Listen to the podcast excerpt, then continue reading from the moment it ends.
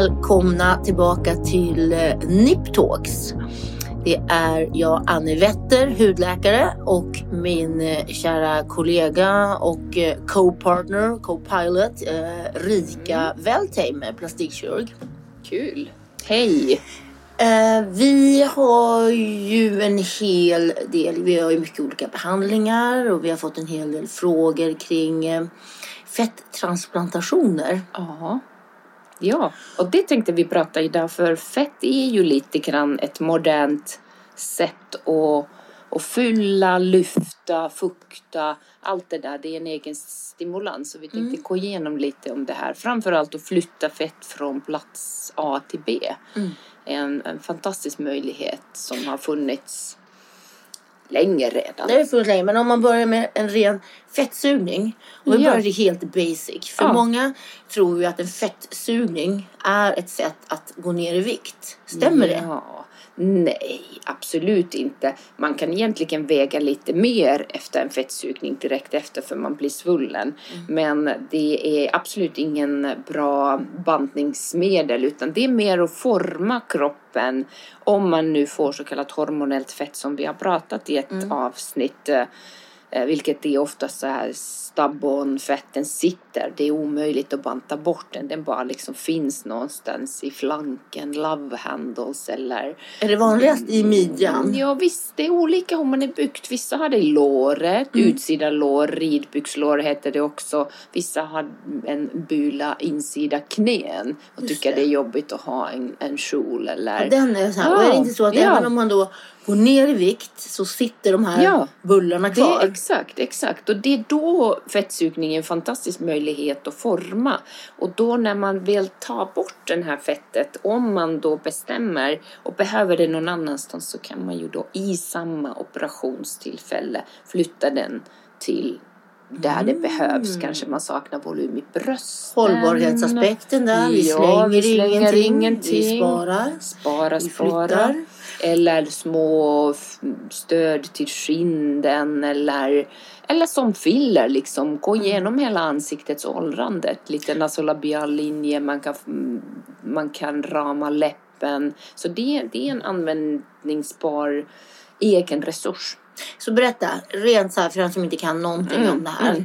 Hur går det till? Nej men då gör man självklart det, som alla operationer så träffar man sin plastikkirurg för diskussion, vad man har för önskemål och sen går vi igenom eh, hela operationsplanering men också vart kan vi hitta fettet. I vissa fall är man så otroligt vältränad, målmedveten med sin kost så att man inte har fett men oftast en kvinnokropp har fett någonstans, eh, till exempel insida knä.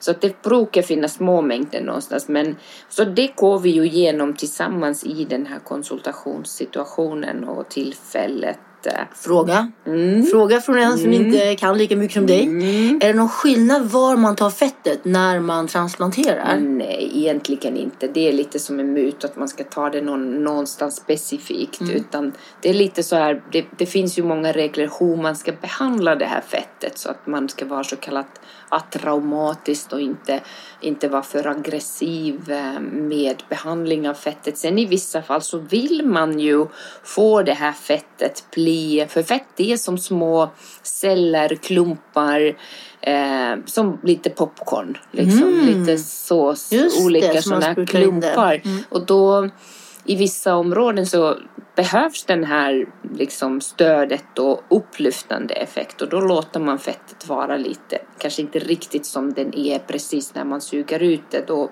prepareras den ändå, den tvättas på visst sätt och oftast sköljs lite med antibiotika. Men i vissa fall så vill man få ett fettpreparat eh, som är helt flytande, så kallat nanofett, vilket betyder att det liksom det är väldigt um, väldigt vätskeaktigt. Eh, den har inga sådana popcornpluppar. För lägger man det till exempel under ögonen eller i vissa fall har man så kallat hollow eyes och ögonlocket, övre ögonlocket har tappat volym vilket händer när vi åldras betydligt mer, vissa tidigare, vissa senare. Då kan man lägga en sån här flytande fett fettparti i det området. Alltså även, även på över? Även på Aha, övre. Om man, för där, där kan man ju eller där tappar vi alla fett när vi mm. blir gamla och då blir ögonen lite sådär eh, beniga. Mm. Ja, det har man ju eh, sett. Ja. Där la vi ju mycket filler förut också, vanliga ja, filler. Men exakt. fett är bättre då att lägga. Ja, mer naturligt. Det är ett alternativ. Det är ett eget material men man måste veta hur man gör det och hur man preparerar det och vart man lägger. Lite som fillers måste vi veta vad, vad använder vi för preparat i vilket område, för vilken hudkvalitet, vilken ålder. Eh, mm. så, men nanofett kan man egentligen behandla alla linjer i huden. Men nanofett då, det är någonting då, för att repetera, man tar ut fettet, man mm, suger fettet mm. och sen när det kommer ut så fördel, alltså då gör man någonting med det. Man, man krossar den ja. liksom till, till eh, så att eh, de här stora eh, partier i fettet tappar eh, tappar form så att det blir um, flytande. Mm. Det, det, krossar, det krossas liksom så att den med, med en viss uh, preparation mm. så att den blir mer eller mindre flytande. Så och då det... kan man ju också få så kallade stamceller från fettet mm, och blanda exakt. in. Det är ytterligare en. Exakt, exakt. Eller så tar man PRP och blandar PRP och tillväxtfaktorer om man tar blodprov och blandar det till. Man har faktiskt sett i vetenskapliga studier att om man samtidigt när man gör fetttransplantation tar en PRP, vilket betyder att man tar ett blodprov av sin egen blod så separar, separerar man sin plasma så får vi tillväxtfaktorer. Och det är väldigt olika hur mycket mm. tillväxtfaktorer vi har i plasma beroende på åldern. För ju äldre vi blir desto mindre det finns. Precis. Det gör ju att ju yngre man är desto mer potent är ju det här blodet eh, som vi har. Även om det borde egentligen vara tvärtom för när vi är äldre så behöver vi ja. de där tillväxtfaktorerna. Precis, det behövs betydligt. Men, Men vi kan, man... inte ta det från någon annan. Nej, det måste mm. väga. Så då ja. kan man alltså, man fettsuger, man tar ut fettet och man får, man krossar det, lättflytande fett. Ja. Och sen kan man göra ytterligare ett steg då och få stamceller Exakt. från samma fett. Exakt. Och så kan man göra en tredje då att blanda det med ja. tillväxtfaktorer från blodet. Exakt. Det låter ju som en otrolig cocktail. Ja, det är fantastiskt. Jag håller på med en kvinna just nu, en yngre kvinna som ville absolut inte ha implantat och och har haft lite, inte, inte att hon har mycket fett men vi har gjort um, i olika seanser vilket betyder att man väntar 6 till 12 månader och sen gör man om det här så fyller man på som en trappsteg så blir det ju mer och mer. Och då mellan dessa fettflyttningar så har vi gjort PRP i bröstet just för att stimulera de här fettcellerna. Är det i bröstet bara hon gör? Ja, ja. exakt. Istället för att lägga implantat då? Eh, exakt. För det är väl också så har jag lärt mig att visst fett som man transporterar försvinner. Det ja, precis. Och det är det jag ville komma till att, att för att vi säger ungefärligt kanske 40-50 procent av det här flyttat fett sitter kvar och det är också det är självklart en begränsning som vi också går igenom när vi har en sån här konsultationstillfälle att man kan inte flytta fett och, och säga nu blev det så här utan den, först blir det svullnad som det blir alltid efter operation. Mm. Vi måste ha tålamod. Det händer saker inom en månad men innan vi kan se hur mycket den individuella kroppen behåller av det här flyttade fettet så väntar vi cirka sex månader mm. eller lite längre om man känner att jag vill avvakta. Och, och där är ju PRP möjlighet att försöka liksom stimulera de här fettceller och sitta kvar i större antal. Men i alla fall ungefär hälften sitter kvar vilket gör att vi kan inte beställa slutresultatet. Mm. Vi kan inte säga jag vill att det ska se ut som en C-kupa eller jag vill att det ska vara så utan det här är en väldigt biologisk process som gör att processen görs enligt eh, vissa regler och så får vi en individuell effekt också beroende på hur mycket den individuella kroppen har flyttbar fett. Så i vissa fall blir det sådär, nej, det funkar inte. Vi kan inte få någonting vettigt gjort. Vi kanske kan få några droppar att lägga i läpplinje, men vi kan inte bygga en bröstvolym. Och då blir det återigen att vi antingen inte gör någonting eller så är vi i diskussion om bröstimplantat. Men gör man ansiktskirurgi så är ju fetttransplantation väldigt vanligt idag. som en komplement till, till ansiktslyft eller, eller innan ansiktslyft eller komplement för djupa laserpeelingar. För vad som händer i ansiktets åldrande är att vi stegvis successivt tappar volym där också. Och det gör ju den här ballongeffekten mm. att allt faller ner.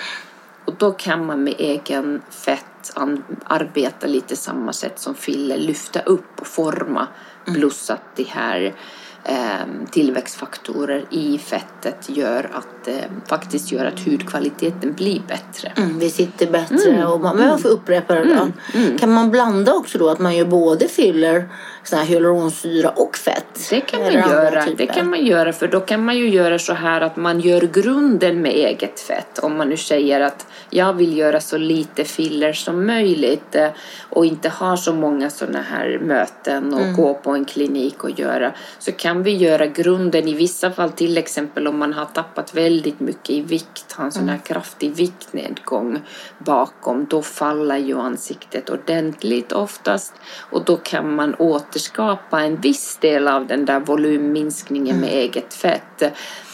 Men det kanske inte blir tillräckligt som sagt med tanke på att vi kan inte bestämma hur mycket kroppen behåller. Och då efter ett halvår så kanske man känner ja det blev bättre men jag vill ha mer men jag orkar inte göra en till operation. Mm. Då kanske man fortsätter göra lite filler, Restylan eller, mm. eller sådär. Så det, eller så gör man en till fetttransplantation för Fett är ju bra men i vissa fall så gör man två till tre så kallade seanser på grund av att vi kan inte bestämma och styra hur mycket, oftast behålla kroppen lite för lite än, än vi vill. Mm. Och vad är det som bestämmer hur mycket som behålls? Är det det är en individuell liksom, läkningsförmåga men vi vet att någonstans där vid 50 procent så är det hos alla. Mm. Men sen är ju de här studierna idag har visat att PRP, tillväxtfaktorstimulans, under läkning, kanske sådär fyra veckor efter, åtta veckor efter, tolv veckor efter, mm. är en positiv sak. Man gör det inte samtidigt? Jo, man, gör man gör också. första samtidigt och Just sen det. kanske man gör två, tre stycken PRP i det här fettvävnad och försöker behålla den eh, bättre. Så det, är, det är en cool teknologi, verkligen. Ehm, så att, nej, men det är helt fantastisk möjlighet, antingen som en som en separat sak eh, till bröst mm. och bygga upp volym om man har det eller så i separat i ansiktet eller så kombination med andra saker om man lyfter halsen och vill fylla lite på kinden eller, mm. eller olika områden där man har Det blir lite som en skin booster också egentligen. Det blir ju det definitivt, exakt. Att, det, Framförallt det... om du gör nanofett ja, så precis. blir det som, som skin booster, ja, huden man... mår bättre av det. Men sen har man de här Brazilian butt lifts. Ja. Det är väl också en fetttransplantation? Exakt, det är ju det. Och det, det är så kallat BBL och då är det ju varit, det har varit på tapeten mycket på Instagram och sociala medier att få den här kurviga rumpan och midjan. Mm. Midjan ska vara väldigt smal och rumpan ska vara kurvig, lite Kardashian-stil. Det är inte så stor efterfrågan i Sverige eller i Norden. Men i vissa fall så har man velat ha lite den formen och då kan man ju flytta fett om man har från midjan, ryggen, magen och få lite mer liksom, Det är väl också kurva. det, just Brazilian butt har ju haft rätt dålig klang. Det har varit mycket yeah. komplikationer med Exakt. den. Alltså det är väl lite som jag ser en subgrupp. Vissa mm. som vill ha mm. det här lite onaturliga yeah. och så har de åkt utomlands och det har varit Exakt. dödsfall och det har varit på kliniker där man kanske inte har rätt. Nej, det har, så det, det är ju en blivit... potentiellt farlig Absolut. Idag så finns ju väldigt mycket regler hur man får göra det där man inte får gå i djupa strukturer som muskel eller sådär utan Nej. man ska hålla sig under, under huden som, som gör att där finns ju inte de stora farliga blodkärlen som kan orsaka större komplikation. Men självklart, all kirurgi har risker och det ska man alltid vara medveten och det går vi också igenom på konsultationstillfället att, att man kan få läkningsproblem. Läkningen är inte alltid som, som, eh, som de flesta.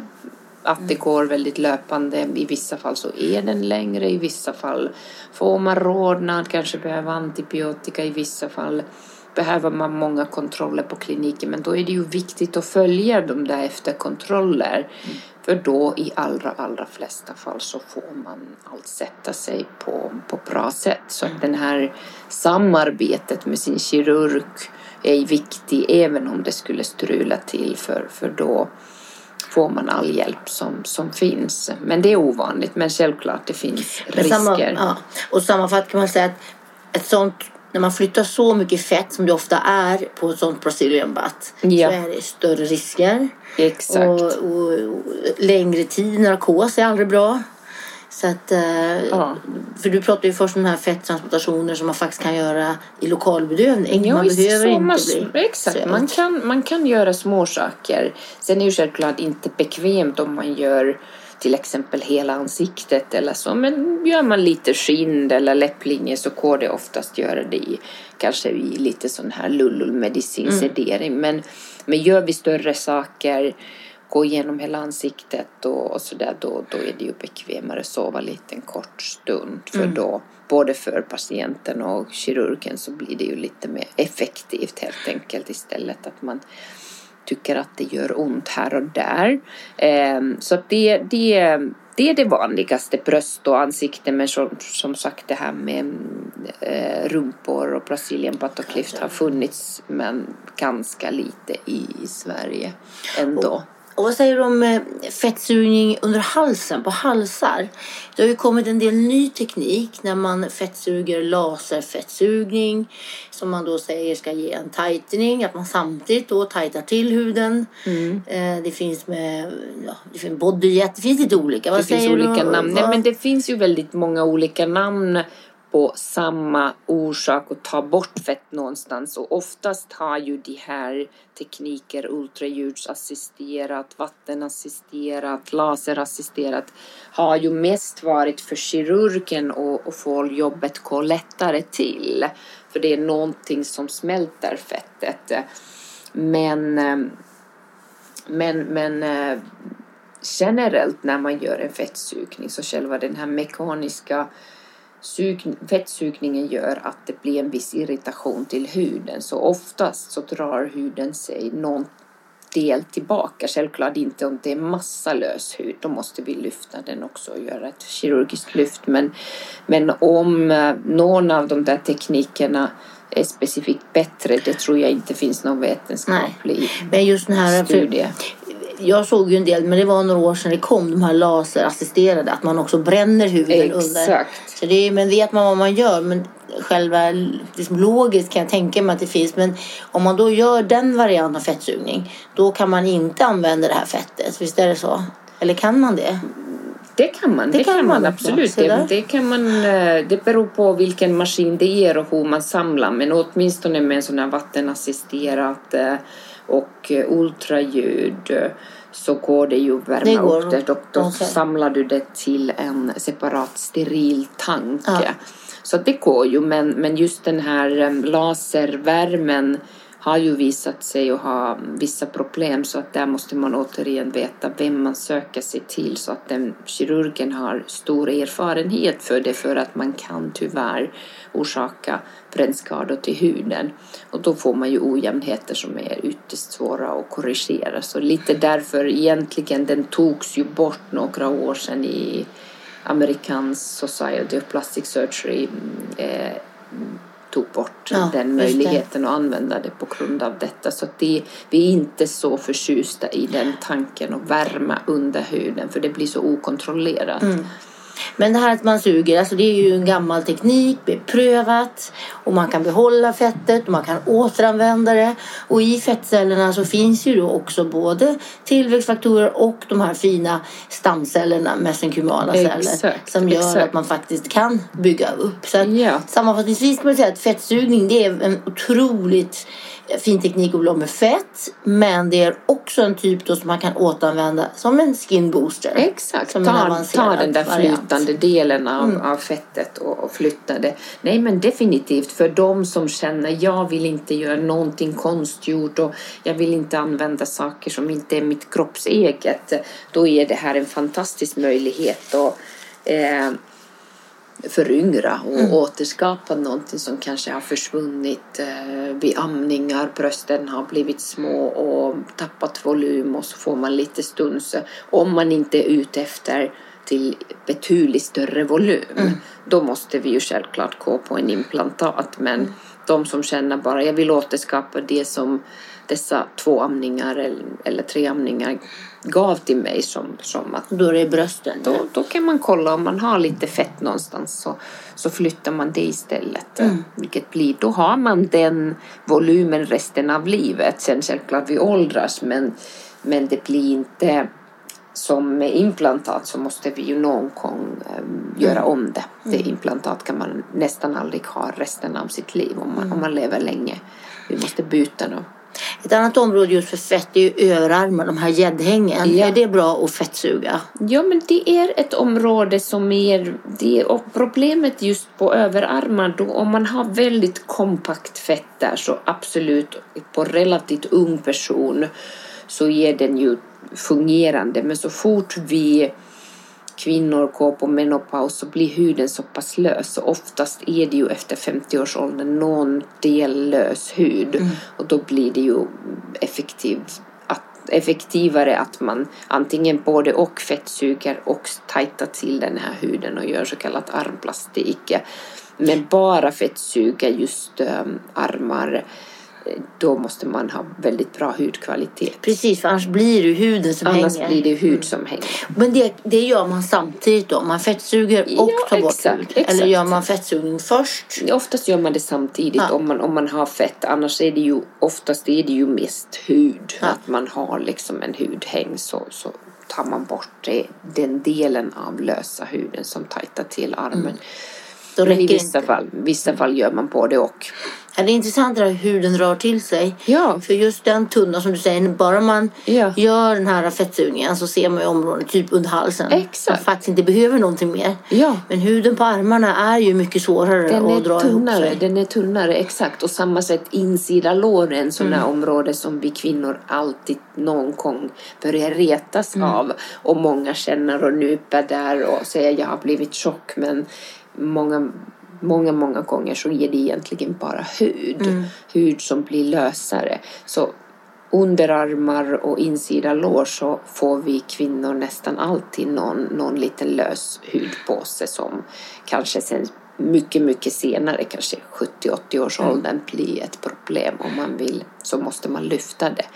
Men, Det kan vara bra att ja, tänka på den huden också det här. Vi pratar ju med hudkrämer och typ retinol som vi pratade om tidigare idag. Det Yes. tror jag är jättebra. Nu är det en rätt dyr behandling men att faktiskt tänka på huden under armarna, insida lår. Mm. Är det smörj med eh, retinol. vitamin. Och det det, kan- fan, eller ja, det är ju den enda egentligen som det finns. Och just att man ser att huden förnyas av den. Okej. Det glömmer man bort ibland. Så jag ser också sån här nu, bra går vi, nu hoppar vi lite men, operationer. Men eh, inga biverkningar där mer än att man blir röd Jag och blir alltid irriterad. röd. Men det här med att ska man göra en sån operation så tror jag mycket Ja. på att man ska upplysa också patienten om att förbehandla. Till Ja. exempel under hakan, kanske fyra månader, nej, Exakt. några månader innan att man behandlar med bra hudvård för att Ja, eller hjälpa efteråt. efter också. Ja. Men just för att tajta upp huden. Jag tror Ja. att det är viktigt på de här Wow. ställena. Det där armar tar vi och- någon annan avsnitt men det, det är Precis. fantastiskt. Du kan ju allt det här som kommer utifrån med, med Kombinationsbehandlingar är alltid bra. Ja, men det här med fett, det är ju, men det ligger ju, det finns ju nu, jag såg precis, jag blev bjuden till något möte i USA, alla dessa kongresser,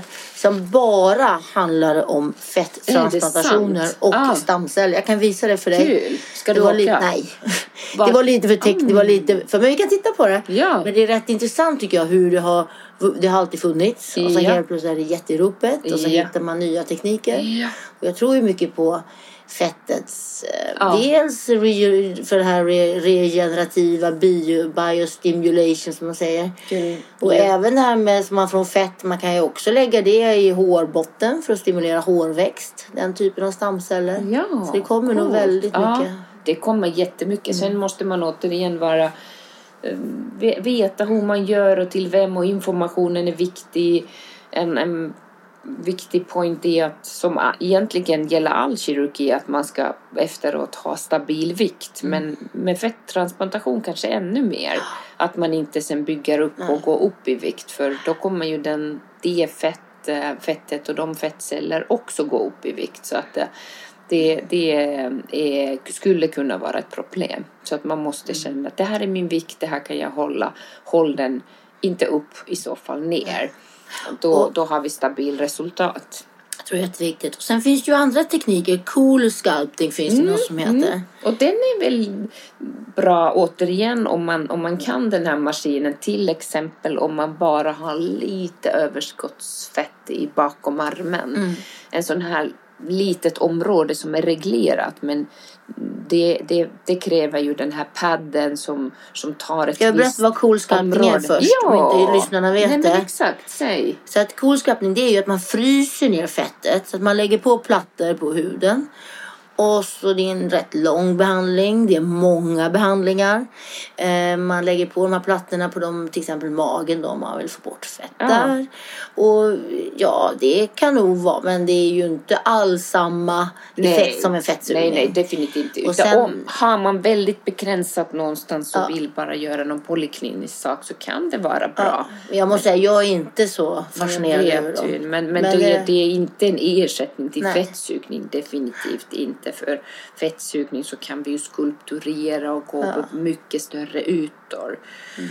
Och jag tycker också att om man ser ekonomiskt så kan det till och med bli dyrare Exakt. att göra den. Ja, inte jag, absolut, det, det, finns de som har bra resultat. Ja. Det gäller kunder, men jag tror att det är viktigt att se för många ser det som ett alternativ. Nej. Och det och, tror jag inte är ett alternativ. Men jag tror det kan vara ett alternativ, precis som du säger, kanske tajta till huden. Liten, litet område. Och för man, man kan inte använda det fettet som är fett. Och det var precis det. Där har vi ingen fetttransplantation. Då kan vi inte flytta Nej. det. Då är den död. Det är död. död och fett. Det man gör med den här tekniken det är ju att man fryser ner. Man vet att fettcellerna dör ja. när det är ett ja. visst minusgradantal. Exakt. Och då dör fettcellerna och såklart då kan man inte använda det. Mm. Och problemet har man ju sett att vissa får eh, kan till och med stimulera fettcellerna mm. så det blir mer mm. fettceller. Mm. Och man har också sett komplikationer då att man har fryst den ovanliggande huden så att man har fått frysskador i huden. Ja exakt. Men det är för exakt, Men det var bara ett alternativ. Jag tror att många vet, många hör om det ja. och undrar egentligen. Man kan prova det. Man kan gå på konsultation, man kan lyssna, man kan prova. Men, mm. men i och vissa fall i små mängder så funkar det. Men gör vi större grejer så är det fettsug. Men, men som sagt, det är där vi har den egen resursen ekologiskt sett och uh, mm. bibehålla ansiktsform eller volym, uh, fetttransplantation. Kul! Superintressant Rika, det är så himla kul sen får vi prata grotta ner sig. Sen får vi dina hudgrejer. Jag vill höra mer om det här med A-vitamin. Men vitamin kanske ska bada i det. Det kan man göra. Inte för mycket för då blir man så här röd. Ja, det är underbart, jag älskar det. Du ser så bra ut. Ja, vi fortsätter. Men, ge, ge lite kommentar gärna på Niptalks. Vad tycker ni? Vad vill ni höra? Det var utomordentligt om just fett, ja. fettsugning, fetttransplantation, mm. andra alternativa metoder för att få av fett. Eh, och som sagt, kommentera gärna. Vi eh, svarar på frågor. Och vi kan absolut köra en liten special edition med bara tittarfrågor. Om ja, ni vill det. det måste vi göra så småningom. Ha en bra kväll! Hej då! Hej då!